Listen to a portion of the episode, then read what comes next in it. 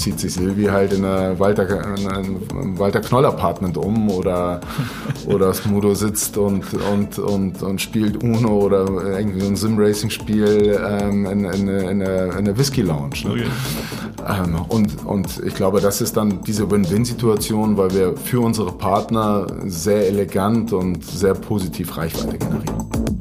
Ähm, es wird auch viel darüber gesprochen, wie müssen Büroflächen von morgen eigentlich aussehen und was muss ich noch alles wiederfinden in einem solchen Gebäude. Diese Herausforderungen sind, glaube ich, nicht mehr nur dadurch zu lösen, dass ich einen Schlüssel übergebe und sage, das ist deine Fläche, das wird es auch geben, aber in weiten Teilen oder in, in großer Fläche wird man Betreibermodelle sehen und, und sich mit seinen Nutzern stark auseinandersetzen und Mehrwerte in seinen Gebäuden, Quartieren, Bürokomplexen anbieten müssen. Das ist der Immobilieros Podcast von W&R Immocom. Alle zwei Wochen Helden, Geschichten und Abenteuer aus der Immobilienwelt mit Michael Rücker.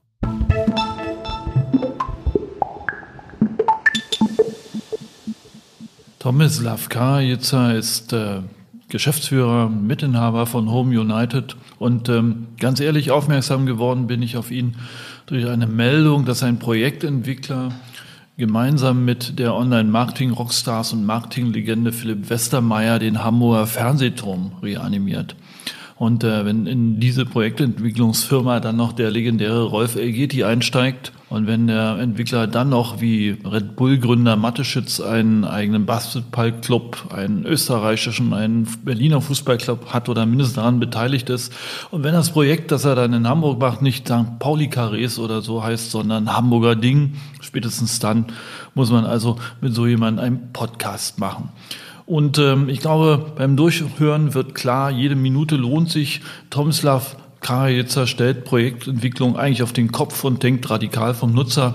Wahrscheinlich gerade mehr als alle anderen Entwickler in Deutschland. Wie das funktioniert für Wohnen und für Büro über sein Co-Konzept, wie er Communities einbindet, Lebenswelten und Marketing in die Projekte implementiert, wie man Immobilien konsequent aus der Betreiberperspektive entwickelt und warum sich dafür institutionelle Investoren und Großentwickler gleichermaßen interessieren, wie das Ding-Konzept, das er entwickelt hat, aussieht, wie es sich rechnet, wie es ausgerollt wird, warum äh, zum Beispiel E-Sports eine Riesenrolle dort spielt und äh, warum demnächst ein dritter großer Hauptstadt-Fußballclub am Fußballhimmel erscheint. Das alles und viel mehr in den nächsten Minuten mit dem großartigen Tomislav Karlitzer.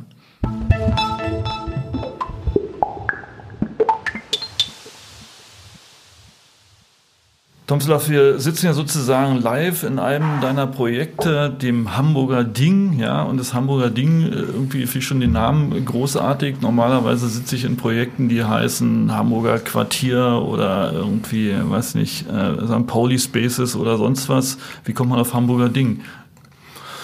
Ich bin ja hier ein Hamburger Kind. Ähm, ich sage immer, hier geboren aufgewachsen. Ähm, Schule, Studium und, und auch mein Berufsleben habe ich immer hier verbracht.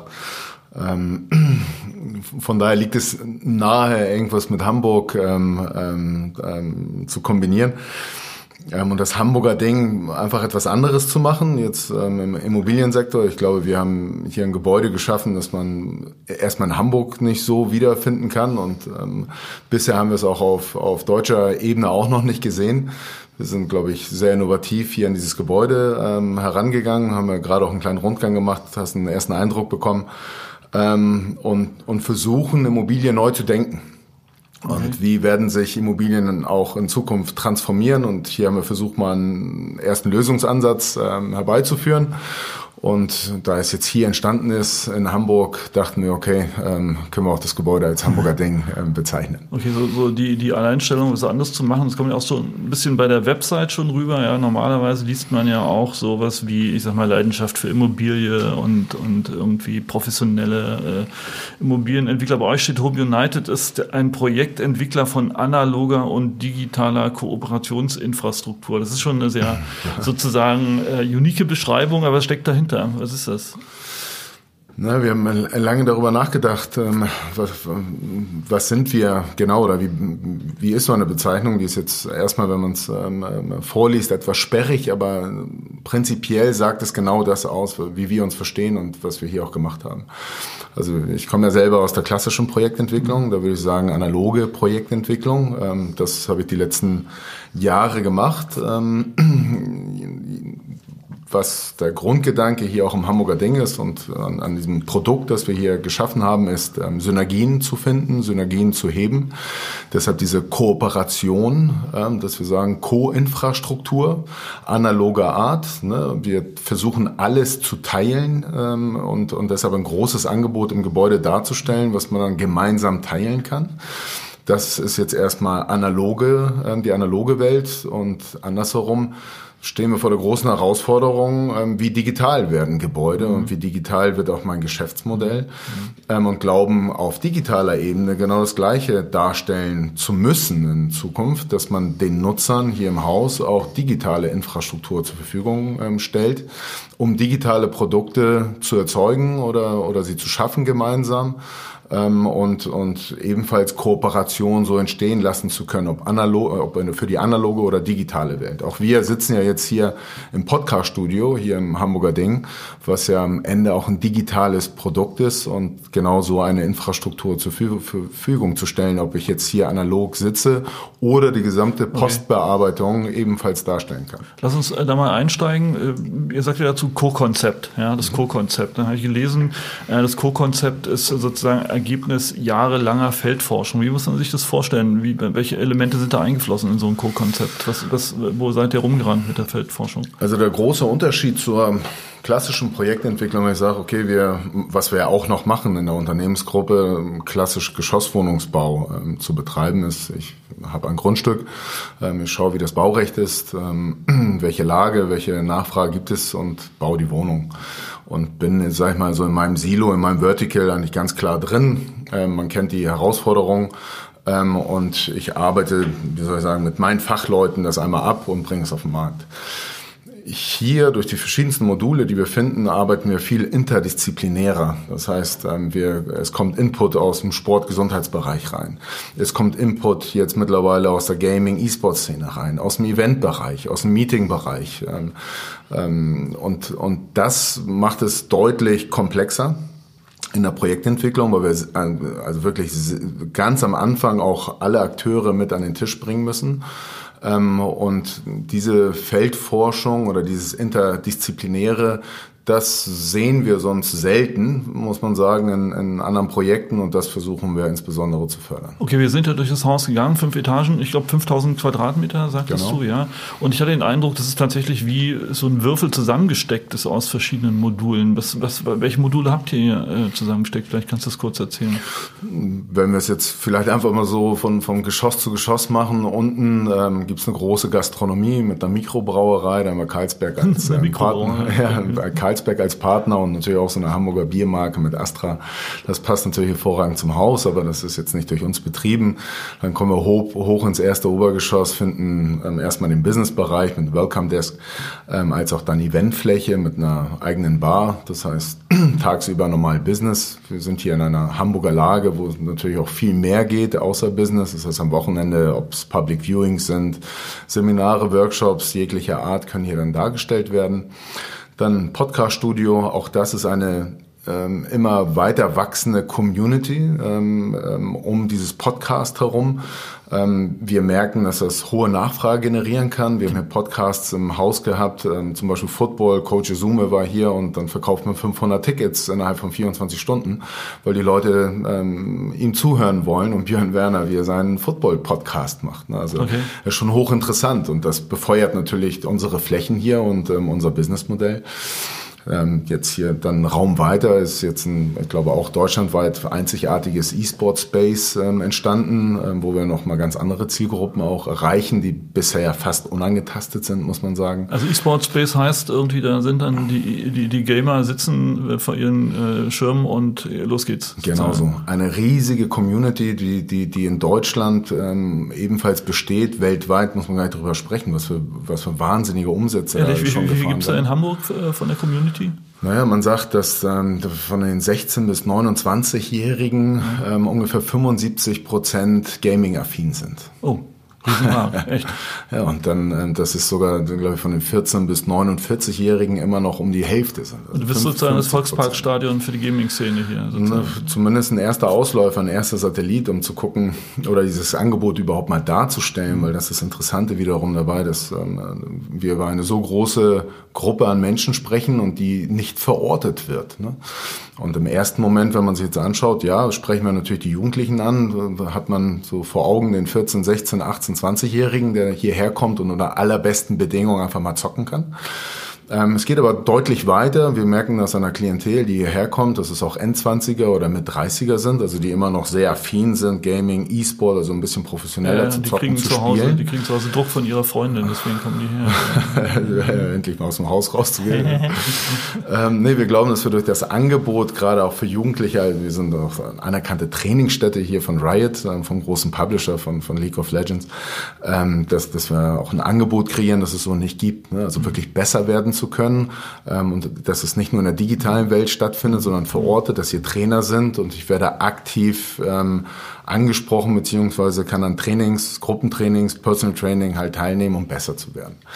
Was aber das hochinteressante, also auch für mich jetzt nochmal ist, ich bin jetzt selber kein, kein Zocker oder komme nicht so aus dieser Szene, ähm, und vom ersten Moment an auch für mich immer eine, eine Zielrichtung war, ich glaube, dass diese Digitalität auch gerade für, für die ältere Generation noch von hohem Interesse sein kann.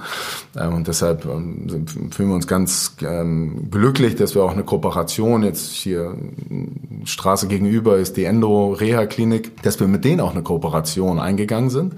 Ähm, und das heißt, wir wollen uns auch an Senioren wenden und sagen, okay, okay können wir Workshops einmal vor Ort bei denen ähm, schon mal ähm, darstellen und anbieten und andersherum für die Fortgeschrittenen dann nach paar Tagen oder paar Wochen noch das Angebot zu kreieren, zu sagen, kommt hier rüber und ähm, wir, wir, wir fördern den Eintritt einfach in diesen, in diese Gaming-Welt rein, weil ähm, aus meiner Sicht, je, je kleiner dein, dein Bewegungs- und Wirkungsradius wird mit dem Alter, ähm, ist, ist der Weg über die digitale Welt in Kontakt zu bleiben und teilzunehmen, ähm, auch mit Freunden, Familie, Enkelkindern, ist Gaming unter Umständen ein tolles Modul. Okay, ähm, was ne? kann man im Zweiten Weltkrieg nachspielen? World of Warcraft sozusagen hier. Ach, na, ich kann aber Strategiespiele spielen. Okay, ich, ich, am Ende kann ich auch Mensch ärger dich nicht spielen. Ja. Das Entscheidende ist, Okay. ähm, dass ich überhaupt ein geteiltes Interesse finde. Mhm. Ne? Und ähm, ich glaube, es klafft manchmal so auseinander, ne? dass die Jugend, ne, da guckst du rüber und die zocken halt die Nächte lang im Zimmer und eine ältere Generation hat gar keinen Zugang dazu. Und wo findet man sich dann? Und dann könnte Gaming und die digitale Welt auch vieles lösen. Und warum nicht den Zugang schaffen und das anzubieten? Und deshalb freue ich mich tatsächlich, dass wir da mit den Helios-Kliniken auch eine Vereinbarung getroffen haben, dass wir damit beginnen und ähm, erste Pilotprojekte hier in, in, bei uns ähm, darstellen können und mal gucken, ähm, wie gut das angenommen wird. Ich bin da ziemlich guter Dinge, muss ich sagen. Super, das ist äh, sozusagen hier die, die Top-Etage, die Belle-Etage ist. Genau. ist das, Dann haben wir klassisch zwei Etagen Coworking, ähm, von, von Ein-Personen-Büros bis hin zu ähm, ähm, ähm, größeren Büros mit, mit 30 Arbeitsplätzen. Das heißt, von dem Freelancer, von, von, von Unternehmen, die komplett hier ansässig sind, gibt es im Prinzip alles im Gebäude. Wir haben knapp 250 fixe Arbeitsplätze hier. Ähm, dann sehr viele Flex-Möglichkeiten, also das kennen wir auch aus anderen Coworking-Spaces. Aber was dann wiederum sehr interessant wird, im dritten Obergeschoss haben wir das Thema Gesundheit verankert. Ähm, da haben wir mit unseren Partnern ein Modell entwickelt, wo wir sagen, sehr niederschwelliges Angebot in den Alltag zu integrieren. Ähm, wir haben G-Bänder, ähm, die aufgestellt sind. Das heißt, ich kann meinen Laptop nehmen und meine E-Mails lesen, ähm, im Zweifel auch schreiben, wenn die Geschwindigkeit okay ist. Ich kann Besprechungen durchführen, ich kann telefonieren und Bewegung. Also das ist ein großes ähm, Thema. Wir sitzen zu viel mittlerweile. Unser Alltag ist durch Sitzen bestimmt. Und ähm, unsere Mediziner und, und Wissenschaftler um uns herum sagen, wenn wir das schaffen, über ein niederschwelliges Angebot den Menschen in seinem Alltag einfach ein bisschen mehr in Bewegung zu, zu zu, versetzen, haben wir schon Großes getan. Ich habe gesehen, ihr habt auch Schreibtische mit einem Fahrradergometer als Genau. Bürostuhl sozusagen. Genau so. Äh, Und dann so eine kleine Besprechung, Dreierbesprechung, kann man dann halt gemeinsam den Tisch machen. äh, wie, viel, wie viele Schritte arbeitest du so ab in, äh, am Tag? Für Ich selber, ähm, also ich, ich versuche ähm, regelmäßig auch joggen und laufen zu gehen. Von daher Aber glaube nicht ich, hier, dass nicht hier am äh, Fahrradergometer. auch gerne draußen. Ja, in, ähm, in der Lounge. in, in den Morgenstunden, genau, wenn ich dann hier bin, dann, dann ähm, bin ich dann eher in der Whisky Lounge, genau. Auch, auch sowas gibt's ja hier im Haus. Ähm, nee, ich glaube, ich persönlich komme schon deutlich bei 10k Okay, pro Tag, okay. das krieg ich schon hin. Ähm, haben wir halt auch in der, in dem Bereich auch ein Gym, wo Kurse angeboten werden pro Tag, ähm, aber dann auch wiederum Person Trainer im Haus, der dann auch ganz spezielle individuelle Trainings geben kann. Ähm, und ähm, der Grundansatz ist, wie schaffe ich Gesundheit ganz nah ranzubringen in meinen Alltag. Ich verbringe hier sehr viele Stunden und wann passt es mir eigentlich Sport zu machen? Wie kann ich es ähm, mit einbinden in meinen normalen Alltag? Und es ist so schön, wenn ich eigentlich eine Stunde ähm, E-Mails lesen muss und meinen E-Mail-Account durchgehe und dabei 5000 Schritte gehe oder 3000 oder 4000, habe ich ja schon Großes gemacht. Also, Absolut. Ohne es zu merken geradezu. Aber ich habe gesehen, in den oberen Etagen sind auch äh, richtige, ganz normale Büro-Etagen Genau so. drin. Ne? Ja. Das heißt, Ich glaube, das ist das Entscheidende dabei. Das sind ja, das sind ja auch keine bahnbrechenden Erfindungen. Ne? Das Firma Laufbänder gibt schon lange. Ähm, Das, das Entscheidende ist eher die Atmosphäre zu schaffen, dass es normal ist. Ähm, oben das Gym, dann findet so ein Workout statt und da sind zehn Leute in Sportklamotten im Bürogebäude. Ne? Und daneben ist ein, sind normale Büros oder, oder ein Besprechungsraum großer. Am Anfang wirkt das vielleicht etwas komisch, aber mittlerweile wundert sich hier keiner mehr, wenn jemand auch in Sportklamotte an dir vorbeigeht. Ähm, und ich glaube, das ist wirklich was Schönes, was wir hier geschaffen haben, dass es eine sehr entspannte und trotzdem konzentrierte Atmosphäre ist. Und ich kann da auf dem, auf dem Boden meine Gymnastikübung machen. Jemand geht vorbei, macht Business und äh, eigentlich wundert man sich nicht. Und es ist ja auch nichts Verwerfliches dran, auch im, im, im Alltag oder irgendwann mittags ein bisschen Sport zu machen und, und jemanden dabei zu sehen. Nur ich sage, im klassischen Büro, in einer klassischen Atmosphäre wird man ja schon eher Kopfschütteln dann vorbeigehen, ähm, wenn jemand da seine Gymnastikmatte hinlegt und, und anfängt Bauchaufzüge zu machen. Gut, also ich, ich zähle mal zusammen. Ne? Ich habe unten das, ähm, so die Begegnungsebene mit einer eigenen Mikrobrauerei, ja, Mhm. schon mal äh, cool. Und dann die klassischen, äh, die klassischen Coworking Spaces. Ihr habt einen E-Sports-Bereich, Mhm. ihr habt normale Büros, ihr habt äh, Flächen, die Bürofunktionalität haben, bloß dass ein Laufband und ein Fahrradergometer unten Mhm. drunter ist. Ihr habt richtige Sporträume. Dann habe ich gesehen, ihr habt äh, äh, lauter kleine Lounges, so Themen-Lounges. Wie, wie, wie funktionieren die?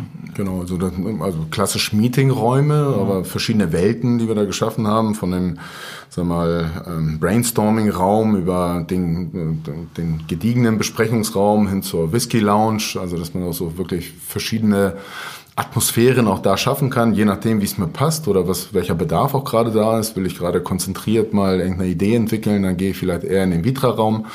Ähm, Habe ich ähm, einen guten Deal gemacht und, und sage, komm, lass uns nochmal zusammenkommen und ich buche mir die Whisky Lounge und kann eine Zigarre da rauchen. Gibt es halt auch sowas. Ne? Und ähm, das das macht es, glaube ich, oder versüßt einem den Alltag, weil man in verschiedene Welten so ein bisschen abtauchen kann. Ähm, und was wir halt oben noch finden und äh, wie bereichert er oder wie, wie, welche Inhalte können, kann, können da noch stattfinden, haben wir oben eine, ein Bildungselement und Bildungsinhalte, die wir jetzt darstellen. Das ist der Tech Playground, der auch durch den Wirtschaftssenator hier aus Hamburg neulich ähm, eröffnet worden ist. Da sind wir in Kooperation mit Microsoft. Ähm, und das ist wirklich ein sehr, sehr schönes Thema, das wir jetzt in diesem Haus hier verankern. Und da werden jetzt acht Stationen aufgebaut, die die acht disruptiven Technologien unseres Zeitalters mhm. darstellen. Und, und, und, wo wir auch jetzt in Kooperation mit der Handelskammer gucken, ähm, wie können wir Unternehmen halt ähm, ansprechen und hier ins Haus holen, weil das sind alles Technologien, die unsere Grundgeschäftsfelder und Branchen stark beeinflussen werden und verändern werden. Und ich glaube, überhaupt mal Zugang zu solchen Themen zu schaffen und gute Speaker zu haben und dauerhaft ähm, solche Seminare und Workshops anzubieten, ist, glaube ich, schon mal wirklich was Tolles. Ja. Du sagtest im Vitra-Raum, ich habe gesehen, mhm. äh, ein Raum ist auch von Tonnet äh, ausgestattet. Ist das mhm. auch Teil des Konzeptes, sozusagen diese Erlebniswelten dann mit Partnern zusammen aufzuziehen? Absolut. Entlastet ja das Budget ein bisschen, andererseits eine schöne Markenwelt, die dort steht. Ja. Genau so. Also wir versuchen es immer ganzheitlich ähm, anzugehen. Also jetzt, was steht nochmal auch darüber? Ich glaube, wir, wir schaffen hier gerade eine Immobilienmarke, die es so nicht unbedingt gibt, mhm. die so lifestyleig und so bunt und, und glaube ich jetzt so vielfältig ist. Ähm, und versuchen unsere Partner halt auf dieser Reise auch mitzunehmen. Und okay. ähm, so haben wir, ob es Tonet, Vitra, Walter Knoll, ähm, Capellini und so weiter, ähm, namhafte Partner gefunden, die uns hier unterstützt haben, ähm, Tekken ähm, die uns in der Ausstattung wirklich unter die Arme gegriffen haben, dass, dass man so sehr hochwertige Ausstattung hier wiederfindet. Andersherum ähm, versuchen unsere Partner auch alles, also in, in unserer Reichweitengenerierung und in unserem Auftritt immer auch mitzunehmen und ähm, wir versuchen sehr gute Inhalte in dieses Haus reinzubringen und dann auch mit unserem, nicht nur auf uns zu koppeln, sondern auch an unsere Partner zu koppeln. Und das heißt, weiß ich nicht, wenn Jerome Boateng kommt und seine neue Brille hier launcht. Ach, der kommt hier, ja, und launcht. Genau, also ah, cool. hatten okay. wir uns gar nicht angeschaut. Wir haben auch so eine kleine VIP-Wand schon. Also da sind schon ein paar, ob Klitschko hier war, ob ein Boateng, die Sylvie Mais ähm, weiß nicht, Smudo, also wirklich von bis, Alexander Zverev, also in der kurzen Zeit, wo wir hier waren. Ja, euren eigenen Walk of Fame irgendwann hier rund ums. So ist es. Es hat hier schon einige stattgefunden und dann, weiß ich nicht, dann zieht sich Silvi halt in einer Walter, in einem Walter Knoll Apartment um oder, oder Smudo sitzt und, und, und, und spielt Uno oder irgendwie so ein Sim-Racing-Spiel ähm, in, in, in, der, in der Whisky Lounge. Ne? Okay.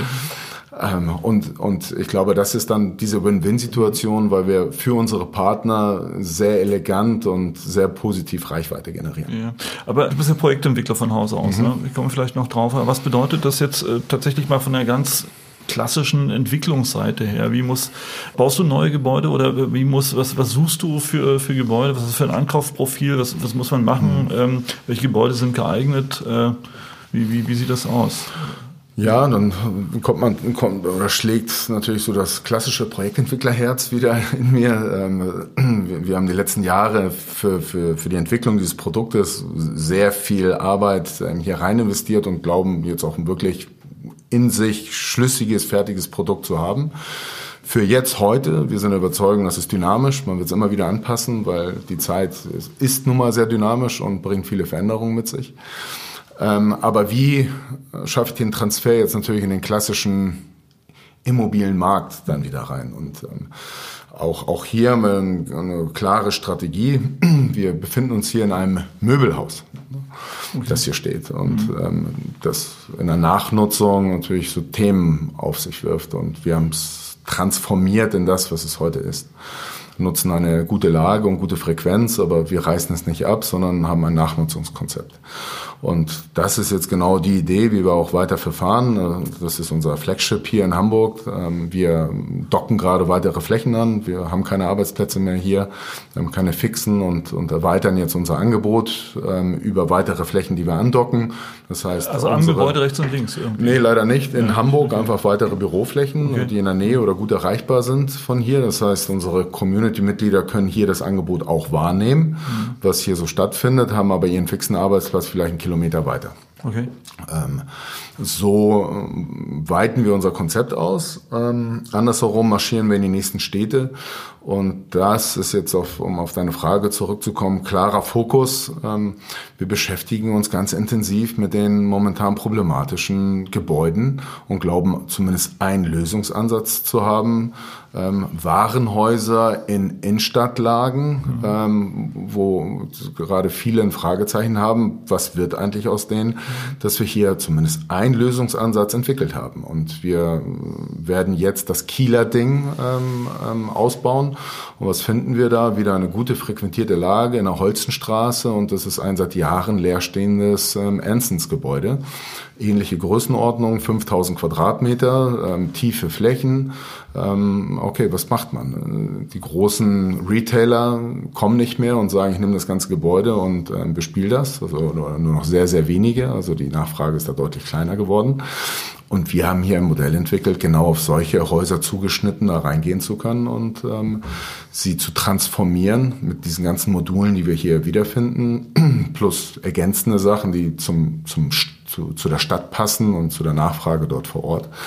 Ähm, ja. Und das heißt, so, du könntest eigentlich müsstest du jetzt bei Signa anrufen und sagen, was, Karstadt, her damit. Ja, sozusagen. Oder das ist dann doch ein bisschen zu groß, oder? Ja, wir haben auch einen Galeria Kaufhof tatsächlich in Osnabrück okay. ähm, auch angekauft. Das ist ähm, dann von der, von der Größenordnung nochmal ähm, anders. Dann kommen natürlich auch Elemente wie Co-Living noch dazu.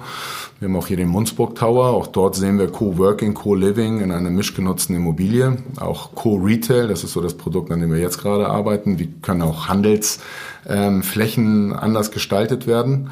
Ähm, das entscheidende verbindende Element, egal wo wir sind, sind die, ist der Content, sind die Inhalte, die ich da rein transportiere. Und ich glaube, das erzeugt immer Frequenz, egal ob es jetzt ähm, Büro- oder Handelswelten sind. Und auch gibt es noch viele Schnittstellen auch in die Wohnwelten, die sich verändern werden.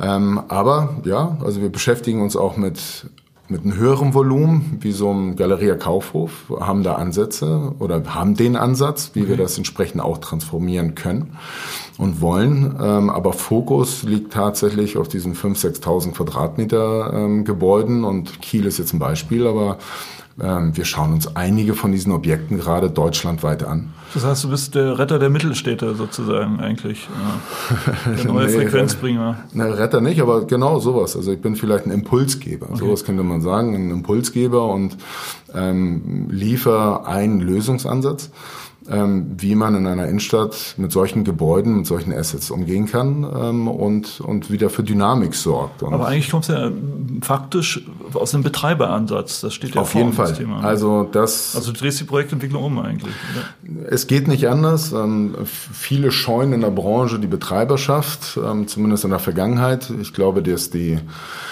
Herausforderungen, die vor uns liegen, einfach komplex sind ähm, und wir uns mit unseren Nutzern, die in unseren Gebäuden ähm, sind und an die wir Flächen vermieten, Flächen in Anführungsstrichen. Ich glaube, es kommt mittlerweile neben der Flächenvermietung kommt noch eine Menge dazu. Ähm, es wird ja auch viel darüber gesprochen, wie müssen Büroflächen von morgen eigentlich aussehen und was muss ich noch alles wiederfinden in einem solchen Gebäude. Ähm, diese Herausforderungen sind, glaube ich, nicht mehr nur dadurch zu lösen, dass ich einen Schlüssel übergebe und sage, das ist deine Fläche. Das wird es auch geben, aber, aber in weiten Teilen oder in, in großer Fläche wird man Betreibermodelle sehen und, und sich mit seinen Nutzern stark auseinandersetzen und Mehrwerte in seinen Gebäuden, Quartieren, Bürokomplexen anbieten müssen. Und sag mal, wie sieht das Geschäftsmodell dahinter aus? Also generiert ihr die Einnahmen mehr über die Mietseite oder kann man das gar nicht mehr trennen oder sind es dann doch die Services, die das Ganze pushen? Wie funktioniert das? Je nach Standort muss man gucken, wo, wo befindet man sich. Ähm, wir haben unsere Einzel, also wenn man sich so eine Kalkulation anschaut, ähm, zerfleddern wir quasi jede Unit, die im Gebäude ist, jedes Geschäftsmodell ähm, und, und schauen, welchen Ertrag bringt welche Fläche.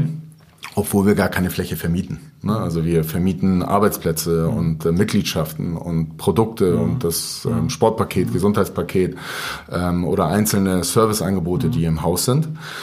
Ähm, und da muss man ganz klar differenzieren. Wenn ich jetzt hier in Hamburg ähm, Reeperbahn bin, dann haben wir hier sehr eventlastige Flächen, ähm, die, die entsprechende Erträge reinbringen, wo ich eine Fläche sehr viel optimaler ähm, ausnutzen kann, als wenn ich jetzt nur Büro mache. Dass das Coworking hier eine gute Auslastung bringt, das ist schön, aber dass die Meetingräume oben und die Eventflächen noch ertragreicher sind, das liegt auf der Hand.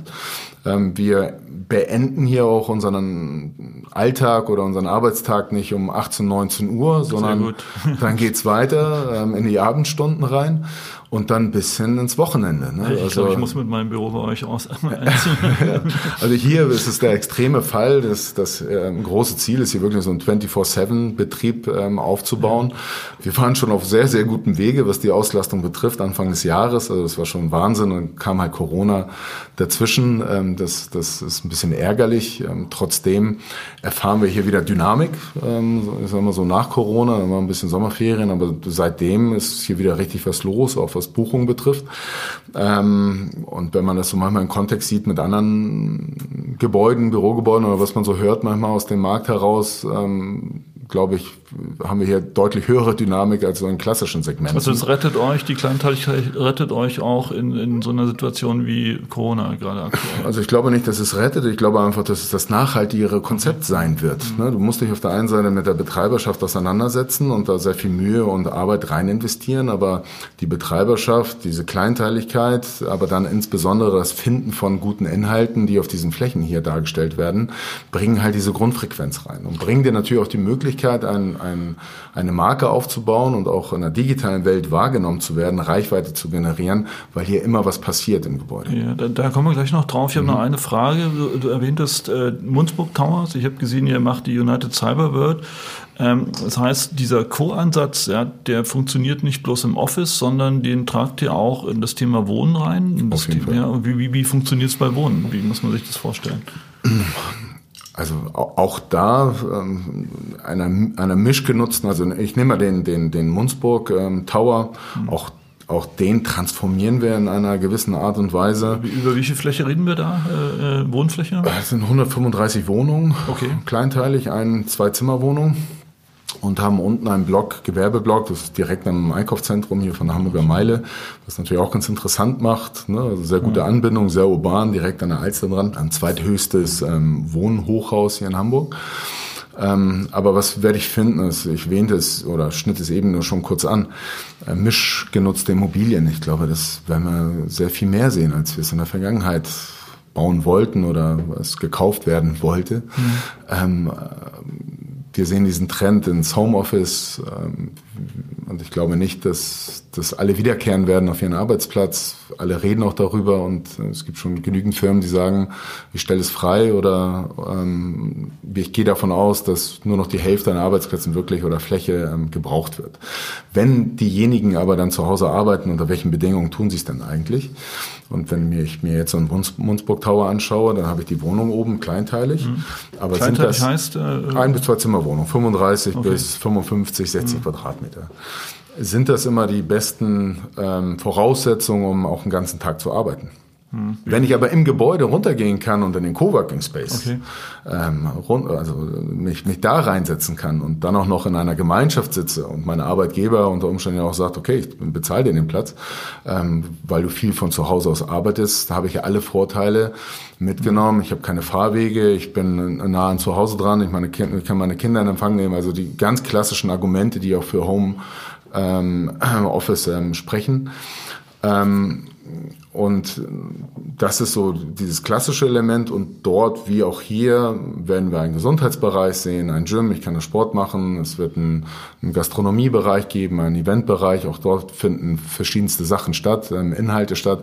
Und auf einmal bin ich in einem eigenen Ökosystem in dem Gebäude drin. Das heißt, du gehst nicht rein und äh, trennst noch irgendwie 3,5 Quadratmeter für eine Arbeitskammer ab, sondern du packst die ganze Funktionalität äh, in das Haus. Wie viel von der Fläche nimmst du dann weg? Und, äh, in dem Fall weil wir da in einer sehr schönen Lage sind und die Fläche zur Verfügung haben, ist relativ groß. Das sind knapp 4000 Quadratmeter, die wir ins Coworking und fürs Business ähm, dort implementieren und darstellen. Die, die ziehst du aus der klassischen Wohnnutzung raus? Nee, nee, das war schon Gewerbe. Schon da, okay. ne? Und ähm, ich sag mal, aus der Spielhalle wird jetzt ja ein Coworking-Bereich. Okay, okay, gut.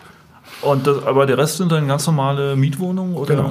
Okay. genau. Ja. So. Und ähm, was wir da jetzt an, an digitaler Vernetzung sehen, das, da geht es mir eher um Kommunikation, ähm, ein bisschen Smart Home und so weiter. Ich meine, das sind viele Elemente, die, die an, an digitale Erneuerung reinkommen, aber das sehen wir auch in anderen Gebäuden. Das ist jetzt nichts, wo wir sagen, da haben wir bahnbrechende Erfindung. Aber das, das eigentlich Interessante ist, dass ich, glaube ich, diese Mischnutzung im Gebäude habe und ich versuche auch die Kommunikation so aufzubauen. Und mit den Inhalten, die ich habe und mit der Betreiberschaft, die ich damit ähm, raufsetze, ist, glaube ich, die Vernetzung und das Angebot zwischen den Bewohnern, ob sie jetzt dort arbeiten oder wohnen, ganz anderes oder sind ganz andere Möglichkeiten, die sich da auftun, als wenn ich jetzt einfach nur sage, getrennte Einheiten und ähm, getrennte Nutzung und ich vernetze okay. es nicht miteinander. Also, also das heißt, der digitale Aspekt, über den wir anfangs sprachen, des United, äh, von Home United und des Co-Konzeptes, ist der eher, ich sage jetzt mal, ein Marketing- und kommunikativer oder ähm, ist das äh, tatsächlich, sagen wir mal, das digitale Bedeu Gebäude mit mit einer Hammer-Infrastruktur, Sensoren in der Wand und Überwachung aller Räume und hast du nicht gesehen. Wie, wie, wie, wie interpretiert ihr das? Ja, sowohl als auch. Ja. Also ähm, im, im, im, ersten Step ähm, glaube ich daran, dass man äh, seine Kunden, seine Nutzer auch demnächst, was die Immobilie betrifft, ähm, anderswo abholen muss, als es vielleicht in der Vergangenheit war, sondern in der digitalen Welt. Ne? Also wo stelle ich mich da? Wie, wie wecke ich Interesse? Ich glaube, der Retailer holt seinen Kunden nicht mehr vom Laden ab, sondern über Instagram. Ähm, und ähnliche Denkweisen versuchen wir hier zu entwickeln, zu sagen, okay, wo finde ich statt? Ähm, welche Reichweite generiere ich mit meinem Post, mit meinem Post, mit meinen Inhalten, mit meinem Angebot? Und hole ich mir den Kunden nicht dort schon, weil er sagt, Mensch, das Hamburger Ding ist aber ähm, ein interessanter Coworking Space. Das heißt, zum, zum Ding-Konzept gehört einfach eine Marketing- äh, und Content-Maschine und Komplett, äh, eine Reichweitenmaschine. Da sitzt Fall. ein Team da und macht den ganzen Tag, was passiert im Ding sozusagen. Genau so ist es. Okay. So inklusive dann natürlich auch der Produktion vor Ort. Ne, alles, was hier Interessantes passiert, versuchen wir auch aufzunehmen und dann auch darzustellen, ob es jetzt ähm, äh, über Fotos und schnelle Posts ist oder ob es dann über Videos ist und ähm, Content-Produktion. Da sind wir halt komplett ausgestattet im Haus, ähm, um, um auch alles sehr schnell ähm, produzieren zu können. Ähm, das ist das so die Marketing-Seite ähm, ähm, und andersherum äh, sprechen wir, ich will nicht sagen täglich, aber dauerhaft auch mit neuen möglichen Partnern. Was kann man alles an digitalen Elementen in ein Gebäude reinbekommen? Ne? Also welche Möglichkeiten bietet Smart Home? hier versuchen wir diese Nutzung auch immer besser zu verstehen. Also wer nutzt eigentlich was? Welche Zugangskontrollen? Wie machen tatsächlich Sinn? Ähm, welche Flächen werden wie stark genutzt, durch wen ne, und all diese Daten aufzunehmen auf der einen Seite und andersherum über technische Mittel, digitale Mittel ähm, zu optimieren. Ähm, das ist so der nächste Optimierungsschritt, den wir hier auch sehr konsequent angehen, um das in die nächsten Gebäude und reinzubringen. Und welche, wenn das äh, konkret, wie geht ihr da vor? Was sind die nächsten Schritte? Was, was macht absolut Sinn, jetzt umzusetzen an solchen Hardware-Themen? Naja, zum Beispiel Sicherheit und, und Zugangskontrollen okay. sind zum Beispiel ein großes Thema. Ne? Man ist sehr offen, so von der Community her. Andersherum stehen ja natürlich auch große Werte. Du hast deine Nutzer hier drin, mhm. die ihre Büros auch abgesichert mhm. haben wollen. Ähm, und wie stellst du sowas sicher? Und das kann man natürlich über Bewegungskontrollen ähm, ebenfalls sehr praktisch mittlerweile darstellen. Das haben wir hier noch nicht so drin. Aber da führen wir zum Beispiel Gespräche, wie man das optimiert, automatisiert mhm. dann dargestellt bekommt. Zum Beispiel okay. als ein, ein Beispiel. Ne? Okay. Und dann natürlich Energieverbräuche und so weiter. Man hat eine, eine gemischte Nutzung hier drin. Ähm, wie gesagt, dann ja auch über den ganzen Tag hinweg. Da kommen ganz einfache Sachen rein, wie Heizung regulieren, nicht unnötig Energie verschwenden, wann wer macht welche Lichter aus und das wäre natürlich super, wenn da Vollautomatismen dahinter ähm, stecken. Gibt es alles, wie gesagt, ist jetzt auch nichts Neues, aber wie so oft steckt der Teufel da im Detail und ähm, ist dann doch komplexer, als man denkt, äh, wenn man sich auch mit den entsprechenden Fachleuten, Partnern unterhält. Vieles haben wir hier auch schon eingebaut. Manches funktioniert gut, manches noch nicht. Und genau das ist so der Optimierungsfall. Okay, ja, aber nochmal zur immobilienwirtschaftlichen Seite. Was haben wir denn für ein Projektvolumen hier bei so einem Hamburger Ding? Wie viel ist das so ungefähr? Das Hamburger Ding ist gute Frage. Ich, ich nehme mal Kiel, ich weiß jetzt gar nicht, Hamburger Ding ist auch schon ein paar Tage her. Mhm. Ähm, aber so, so, ein Kieler Ding, 20, 25 Millionen, ähm, das ist so ein Projektvolumen. Okay, und jetzt habt ihr den Plan für den Rollout über Deutschland. Das heißt, wie viel, wie viel hast du jetzt in den nächsten da, drei, vier, fünf Jahren in der, in der Pipeline, in deiner geistigen? Also wir haben unsere Produktionsstraße aufgebaut, dass wir sagen, unser Produkt steht, wir wissen, wie wir es ausbauen, wir haben uns da schon wirklich sehr gut hinoptimiert, dass wir sagen, okay, das Kieler Ding geht jetzt los. Ähm, die Abläufe sind hier haben wir vieles erfinden müssen, haben neue ähm, Sachen, neue Sachen gestaltet. Ähm, jetzt wird es natürlich interessant, wie können wir so etwas skalieren und mhm. ähm, in welcher Zeit und wie optimiert setzt man sowas um. Ohne, und das muss man ganz klar sagen, wir werden das nicht das Hamburger Ding nach Kiel bringen. Es muss das Kieler Ding werden. Ne? Also man muss sich immer noch mit den regionalen Thematiken ähm, auseinandersetzen, mit regionalen Partnern auch arbeiten, weil davon halte ich nicht so viel zu sagen, ich habe ein Grundkonzept und das passt in die ganze Welt rein.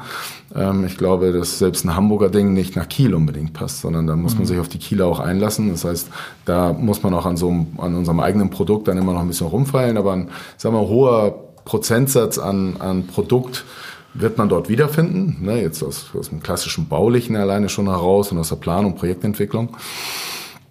Ähm, also wie viele Dinger wird es gehen in den nächsten geben? In sodass wir uns in der Lage fühlen, ungefähr fünf, sechs solcher Gebäude in, in, in ja, weiß ich nicht, so ein in Quartalsabständen eigentlich anzukaufen und in die Entwicklung reinzunehmen. Also nächstes Jahr, Jahr hätten wir keine Angst, irgendwas um die fünf, sechs Dinger ähm, einzukaufen, auf den Markt zu bringen. Und äh, behältst du denn einen Bestand oder geht es, geht es an Investoren? Wie, wie, wie, wie funktioniert die Finanzierung?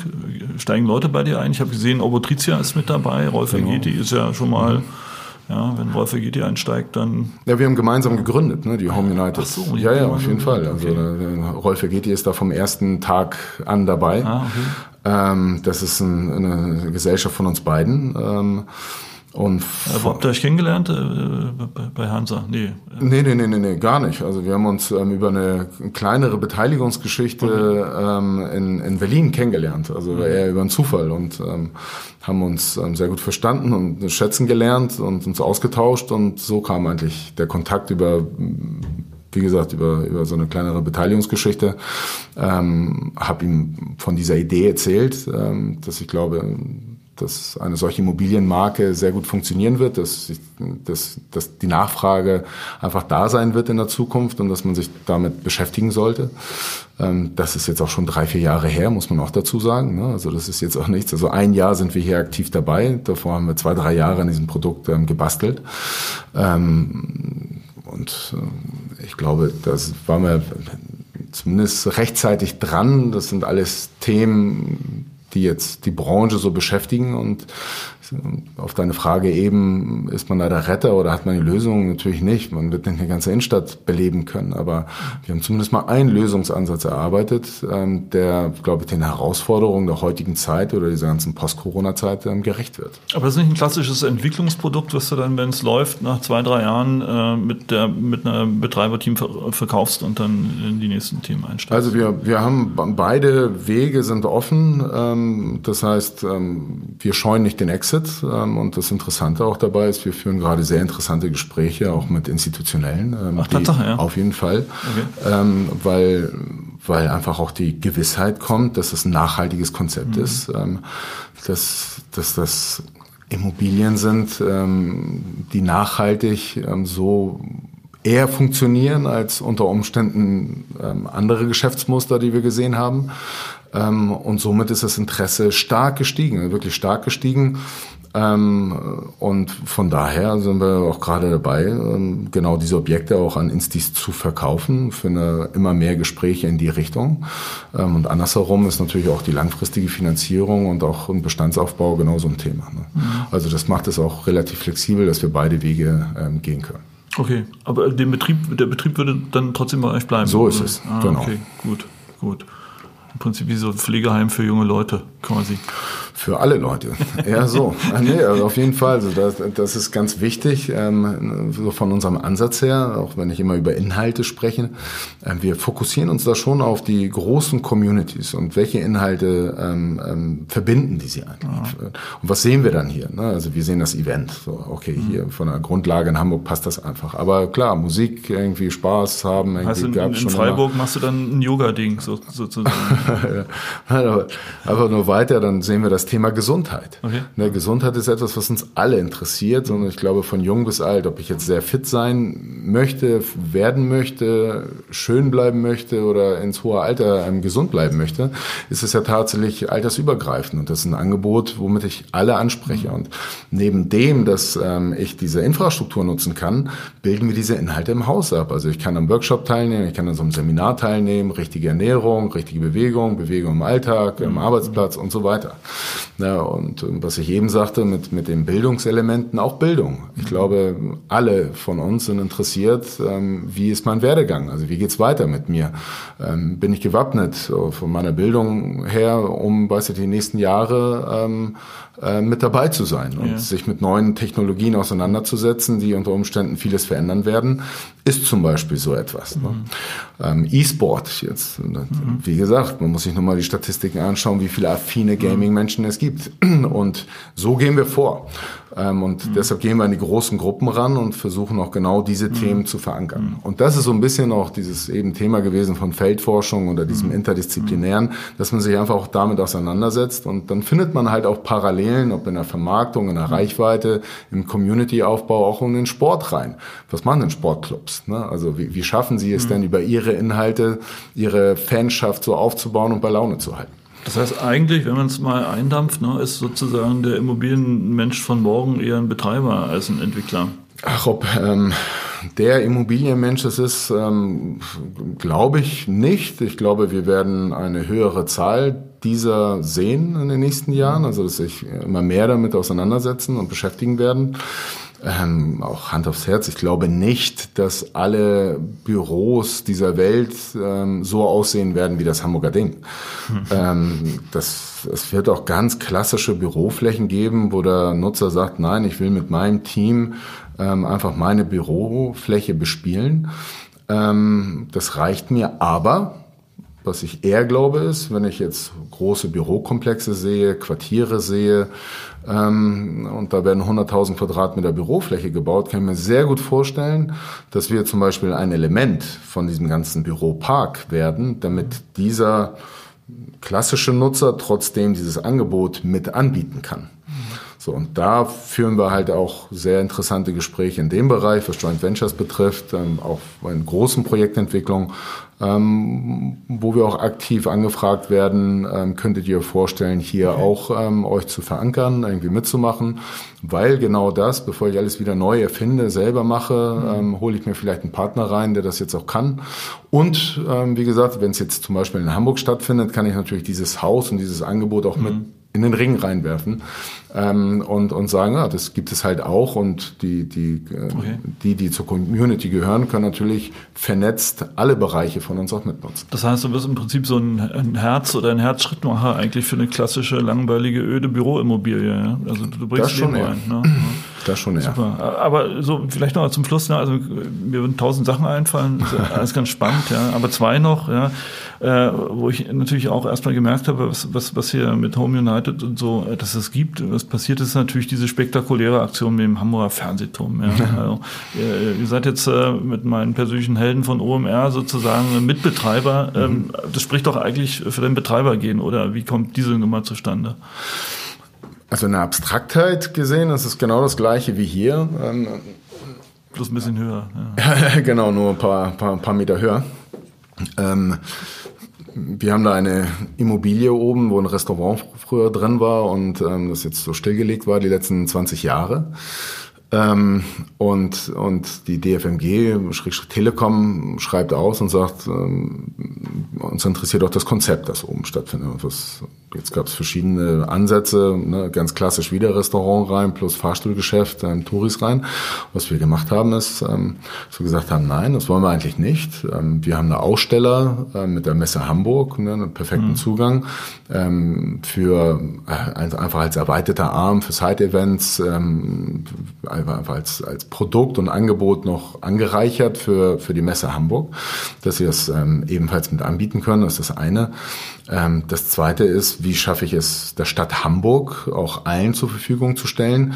Ähm, je fixer meine Nutzung ist, desto schwierig, schwieriger wird das. Ich glaube, wir haben ein, ein buntes kulturelles Angebot in dieser Stadt und wollen es eigentlich auch allen zur Verfügung stellen. Das heißt, ich muss eine Co-Infrastruktur schaffen dafür, eine Fläche, ähm, die ich ähm, jeweils verschiedenartig nutzen kann und erfinden kann und zeitgemäß ähm, ähm wandeln kann. Und das paare ich womit wieder mit geteilten Interessen, mit Inhalten halten, so wie ich das hier auch versuche, um halt eine Magnetwirkung auch darzustellen. Und alles Interessante, was da stattfindet, werden wir mit, mit ähm, OMR ähm, ähm, natürlich als, als Mega-Player in dieser digitalen Szene, die wissen, wie, wie Reichweitengenerierung mhm. geht und wie Marketing, Online-Marketing ja. funktioniert, natürlich versuchen auszunutzen und eine Marke aufbauen. Ne? Ja. Und ähm, das heißt, ne, nochmal zurück, so in einer abstrakten ähm, Herangehensweise sind dann keine großen Unterschiede und das geht auch da nur, wenn ich als Betreiber aktiv bin. Und diese zwei Komponenten bringen wir halt mit, dass wir sowohl die eine als auch die andere Welt hier ja auch leben und verstehen. Ähm, auf der einen Seite haben wir keine Angst, diese analogen Flächen in Angriff zu nehmen und zu sagen, ja, ist ein bisschen hoch und ein bisschen blöd, mit zwei Fahrstühlen das Baumaterial hochzubekommen und den Kram umzubauen und ähm, auch mit allen Rahmenbedingungen, die man so hat, es steht ja auch unter Denkmal und so weiter, ähm, bringen wir, glaube ich, so das Know-how von der Seite rein und sagen, wie wie, wie, wie plant man sowas und entwickelt man sowas und baut es um. Und andersherum ähm, dieses digitale Verständnis zu haben, Reichweite zu generieren, Inhalte zu generieren und dann mit OMR als perfekten Partner das Ding da oben zu bespielen. Also das kriege ich alles zusammen, ja, das macht absolut mhm. Sinn. Äh, äh, und jetzt aber doch mal eine ganz, ganz, ganz, ganz interessante letzte Frage. Du bist, du hast eine eigene Basketballmannschaft quasi, hast dich eingekauft, ja. Du bist bei Aust Austria Klagenfurt und Viktoria Berlin im Fußball aktiv. Wie um alles in der Welt passt das zusammen? Ist das jetzt das Hobby, was man sich nach 20 erfolgreichen Dingern leisten kann? Oder? die die gab es ja noch nicht, die 20 so, erfolgreichen ja. Dinge. Das, das, das, ist dann in zwei, drei Jahren vielleicht der Fall. ähm, also vielleicht chronologisch ähm, aufgebaut. Ist es ähm, die Hamburg Towers, äh, das ist entstanden vor sechs, sieben Jahren.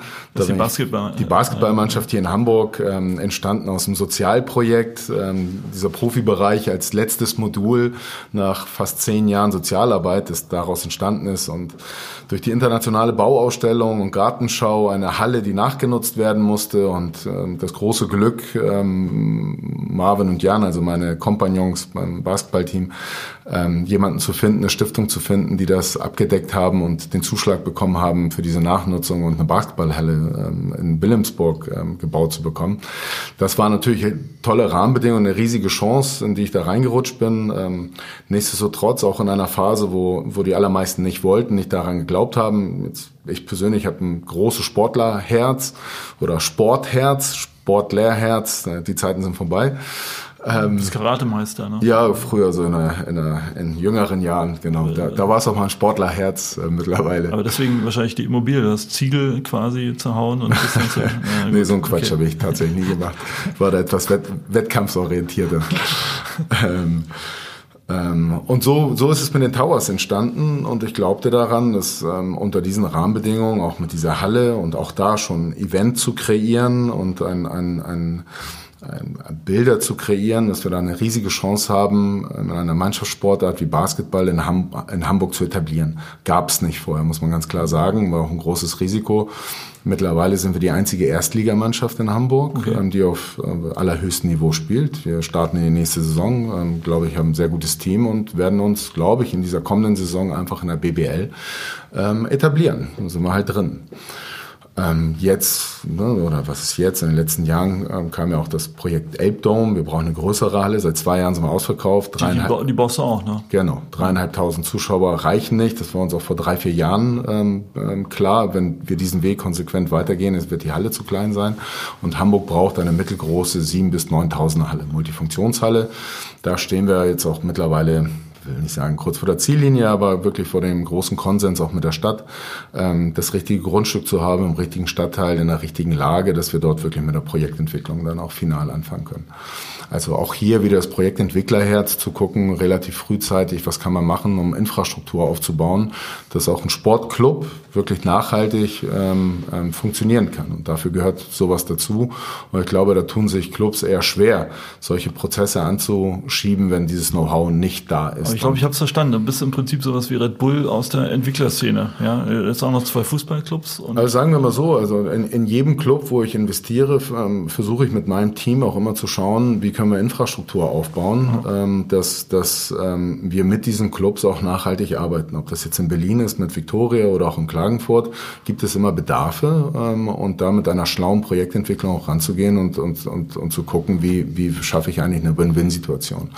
Um ganz ehrlich zu sein, sind das auch mühsame Prozesse. Das ist nicht immer ganz so einfach. Ich sage mal, eine klassische Projektentwicklung auf dem Markt, sich ein Grundstück zu kaufen, Gebäude umzusetzen, geht deutlich einfacher, aber nicht so trotz hier. Das hier macht vielleicht einen Ticken mehr Spaß und ähm, am Ende führt es, glaube ich, für alle Beteiligten zu einer ähm, Win-Situation, wie zum Beispiel auch ein anderes Projekt mit der Hamburg Towers, das Quartiersporthaus in Wilhelmsburg, das wir entwickelt haben. Sagen wir, in einem sozialen schwachen Gebiet ähm, sind die Towers so der Leuchtturm, mhm. ähm, prägendes Element mittlerweile des Stadtteils. Ähm, und wir haben eine tolle Mitgliederentwicklung, auch im Verhältnis zu anderen Vereinen, die teilweise auch Schwund äh, melden. Ähm, und äh, wie gehe ich damit um? Also wir haben die Möglichkeit, ein Großsportverein zu werden. Aber so wie viele Clubs, es gibt die Flächen nicht. Ne? Also ganz profane, blöde Gründe wie ich habe keine Hallenzeiten hindern einen, ähm, die nächste Jugendabteilung aufzumachen und einen Sportkurs anzubieten. Das ist Wahnsinn. Und auch da sind wir auf die Stadt zugegangen und dann irgendwann ein eigenes Grundstück, ähm, das wir äh, zur Verfügung gestellt haben, ähm, dass wir ein Grundstück gefunden haben, jetzt mitten in einer Quartiersentwicklung von Wilhelmsburg, ein Quartiersporthaus implementieren. Jetzt kommen auch noch städtische Stellen noch dazu, so dass es eher ein Stadtteilhaus wird. Und das ist eine Quartiersentwicklung, wo 15.000 Menschen in dieses Gebiet reinziehen und auf 50 Altbürger stoßen. Und äh, diese klassischen Themen von Gentrifizierung, Integration ähm, ähm, prallen da jetzt in diesen Stadtteil wieder aufeinander. Und Gerade hier, glaube ich, und das war irgendwie auch so unser Ansporn, können Sportclubs, Vereine eine, eine entscheidende Rolle spielen und das entscheidende bindende Element sein, weil man über Sport hervorragend Menschen über alle Altersgruppen hinweg miteinander verbindet. Mhm. Ne? Und ähm, und hier haben wir auch mal einen Piloten, wo wir sagen, das wird entstehen, bevor die ersten Wohnobjekte überhaupt äh, fertiggestellt sind. Und wir sind vorher da und nicht wie, wie, so oft in solchen Quartiersentwicklungen, wo man sich im Nachgang fragt, ähm, wir haben gar nicht an eine Sporthalle gedacht oder hier gibt es ja auch keinen Verein und wo sollen die Kinder wo, überhaupt spielen oder in welchen Verein sollen sie gehen. Ne? Und das ist wirklich interessant, auf der einen Seite für den Club eine nachhaltige Infrastruktur aufzubauen, ähm, ähm, weitere Nutzung mit ranzupacken, wie Hostel, Hotel, also was kann man noch mit der Marke alles so abbilden. Und andersherum für, für die Stadt und für die Quartiersentwicklung ebenfalls ein positive, positive Impuls einzu, einzubringen und tatsächlich so eine Schaltstelle darzustellen okay. für, für die Entwicklung an sich. Gut, okay. Aber trotzdem, ne, das klingt schon auch alles äh, so ein bisschen wie der Mathe-Schütz aus der Entwicklerszene. Du hast einen eigenen Basketballclub, ja, wie Red Bull in München, ja, du hast einen eigenen österreichischen Fußballclub, ja. Eigen nicht, immer mitbeteiligt. Gut, mitbeteiligt, ne, ne genau. aus, der, aus der Klagenfurt und äh, einen eigenen deutschen, äh, Entschuldigung, mitbeteiligt bei Viktoria Berlin. Mhm. Ja, äh, äh RB Leipzig hat auch mal in Markranstädt in der fünften Liga angefangen. Wann, wann wird Viktoria Champions League spielen? Äh, ähm, wird auf jeden Fall noch dauern. Harter Fight gegen Lars Windhorst, Thomas Laff. Eher andersherum, wir, wir sind ja auch beteiligt an einem E-Sport-Team, weil äh, du siehst, ich, ich glaube komplett an, an, an diese Entwicklung, an diese ja. Branche, dass, dass, dass auch die zweite Sportart vermutlich in Deutschland sein wird in den nächsten Jahren. Ähm, die Umsätze sind heute ja schon so hoch wie im Basketball oder Eishockey, was in der E-Sport-Szene umgesetzt okay. wird. Ne, das glaubt man immer fast nicht, aber auch in Deutschland schon jetzt soweit bei unglaublichen Wachstumsraten, die denen noch bevorstehen. Ähm, aber da haben wir tatsächlich mit unserem Team, den Unicorns of Love, waren wir gerade in Shanghai bei der Worlds und das ist eines der größten Events der Welt, also mit der größten Reichweite. Und da haben wir gegen Paris Saint-Germain gespielt. Ja, cool. und gewonnen. Also, bitte? Einmal gewonnen, einmal verloren. Also, tatsächlich. Okay. Ja, ja, gute Bilanz. also auf diesem Wege äh, haben wir schon mal mit den großen Clubs irgendwie äh, Stirn an Stirn gestanden. Ähm, nee, Victoria Berlin hat ähm, äh, wahnsinniges Potenzial aus unserer Sicht. Ähm, das ist auch keine Liebhaberei. Wir gehen da sehr unternehmerisch ran. Ähm, Fußball bietet die Chance, ähm, wirtschaftlich sinnvoll zu agieren mhm. und, und, und Geschäft zu machen. Und wir versuchen da sehr schlanke unternehmerische Strukturen aufzubauen. Beides Clubs, ob Austria Klagenfurt oder Victoria Berlin, hatten massive Probleme vor, vor, vor meinem Einstieg oder unseren jeweiligen Einstieg. Die Towers sind neu entstanden. Ähm, und so dass wir, das eine ist das Sportliche und um ehrlich zu sein, da bin ich auch 0,0 Prozent drin. ähm, weder im Basketball noch ähm, im Fußball. Mein Blick ist da eher unternehmerischer. Wie baut man Strukturen auf? Ähm, wie läuft die Orga? Wie ist die Vermarktung?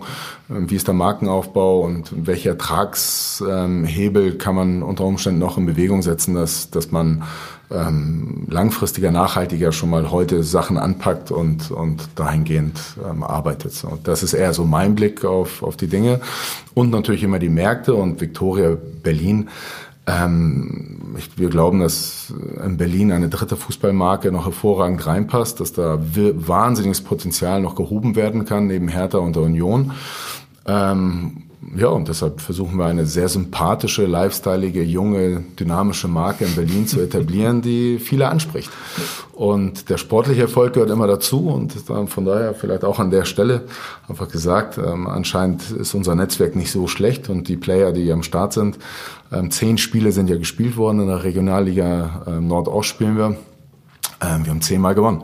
Wir haben eine 30 zu 0 Serie hingelegt, was ähm, schon noch eine kleine Sensation ist, weil das schon Profifußball. Ne? Also, super, das kommt nicht alle Tage vor. Aber spätestens, wenn ihr, wenn ihr dann in der dritten Liga Hansa Rostock schlagt, dann ist äh, Obotritia raus aus eurer Das Thema klammer ich noch aus. Okay, super, super. Ganz, ganz herzlichen Dank für den Podcast. Äh, da steckt so viel Dynamik und Spannendes drin. Wir müssen uns in einem halben Jahr spätestens wiedersehen. Sehr gerne. Und ähm, dann bin ich mal gespannt, wie viele Dinger schon aus der Erde geploppt sind. Danke. Ja. Vielen Dank. Bis Danke bald. fürs ciao. Kommen. Danke, ciao.